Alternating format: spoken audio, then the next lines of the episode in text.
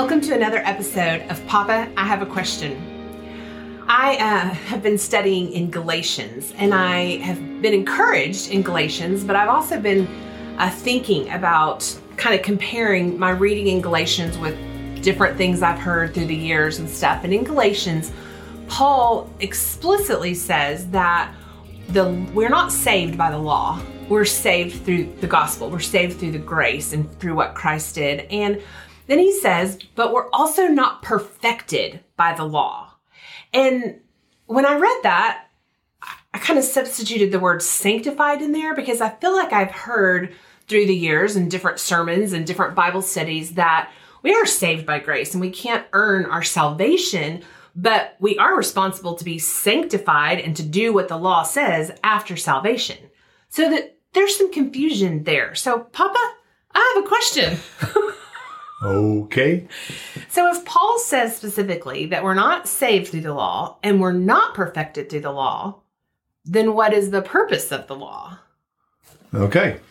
Uh, in Romans 10, where Paul is dealing with that very question, I'm actually going to read this one. Here's what he says as he talks about the Jews who had been given the law, been given the Torah, and he says that uh, they uh, they missed the point of the law. Uh, that there is a goal of the law, there's an end of the law, there's a purpose of the law, and they missed it, and they overshot it. They uh, when the end of the law came, they kept going. And so here, here's how he says it. Brothers, my heart's desire and prayer to God for them, he's talking about the Jews, is that they may be saved. For I bear them witness that they have a zeal for God, but not according to knowledge. For being ignorant of the righteousness of God and seeking to establish their own, they did not submit to God's righteousness. For Christ is the end of the law for righteousness to everyone who believes. End here means goal. It's what where the where the, the law is taking you. So what is the goal of the law? Well, Paul makes it clear in all of his writings, primarily in the book of Romans, that the law was given. Uh, it, it serves this purpose.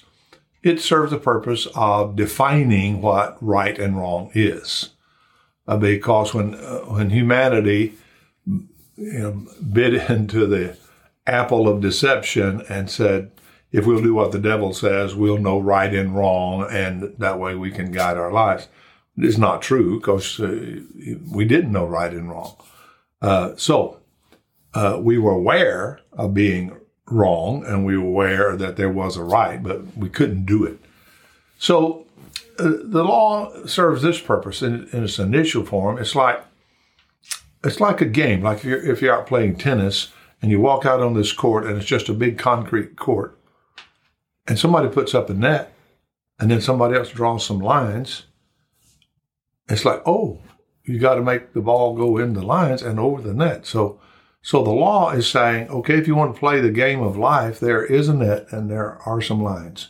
So there is a right and wrong. So it- it's an instructive Okay. one. That, that's the first thing. The second thing is that the law not only tells you what's right and wrong, it tells you what's right and wrong inside of you. Not just what's right and wrong in God's created order, but it shows you that you even once even you when you know where the lines are, you can't stay in them. Yeah. Yeah. And, and not only does it show you that you can't, the law entices you to step across the lines.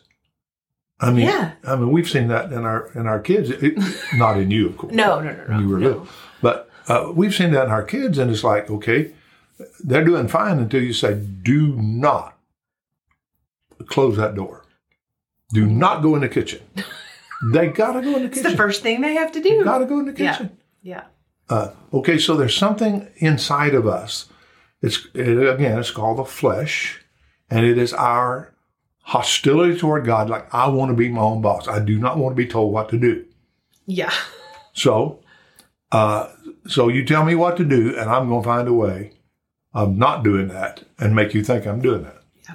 Okay. So, so the law exposes the heart. Okay. And that, that brings you to the place where you say, you realize I need a savior.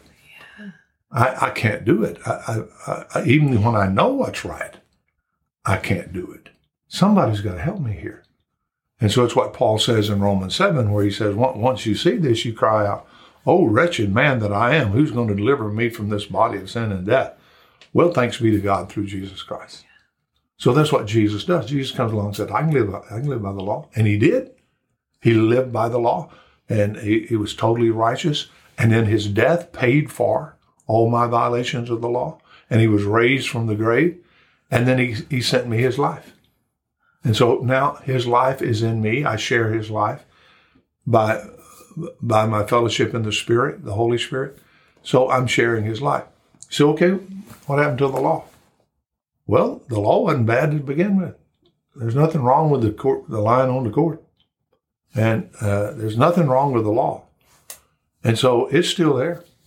And it can be useful because once I have the Holy Spirit living inside of me who is who is uh, making love, which love fulfills the law. He's make he he is making love flow through me.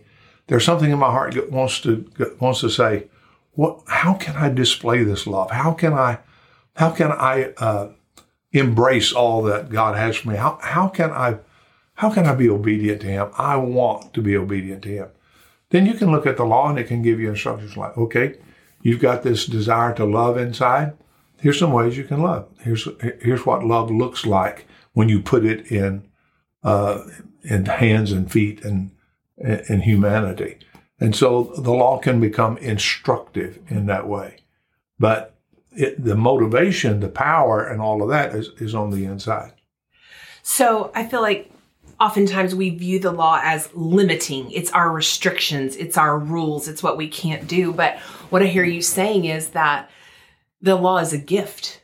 Yes. It's a gift that gets me to the place of understanding what Jesus did and my need for it and, and accepting that. And then it's a tool. Mm. It's a tool to be able to express who I am because of what he did. Yes. So the law is a good thing. Yes. When the law, uh, you know, so the, the, the new law, the, the, the law that Jesus gave, Love the Lord your God with all your heart, all your mind, all your soul, and your strength, and your neighbors yourself. And and he mentioned some other expressions of that. Uh, if somebody sins against you seven times uh, or seventy times seven, do it. It's like, really? I can do that. I can do that. I can do that. Yeah. I, I can. I can forgive four hundred ninety times.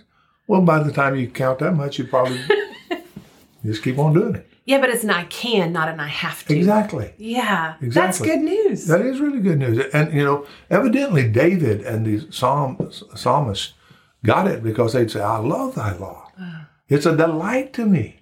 Well, of course it was. I mean, if you're living in a world of confusion and contradiction and all that kind of stuff, and then God gives you his law and says, here's the way it really works. It works like this. Here's the way, here's the way relationships work. Here's the way agriculture works. Here's the way science works. Here's the way it all works. And you go, wow, wow, that's great. Now I see it as enlightening me, instructing me, and even releasing me. So I'm not living up to it anymore. I'm living it out because, because the real law is a person is living inside of me. Mm. Such a better way to look at it. Thanks. Yeah, yeah you're welcome.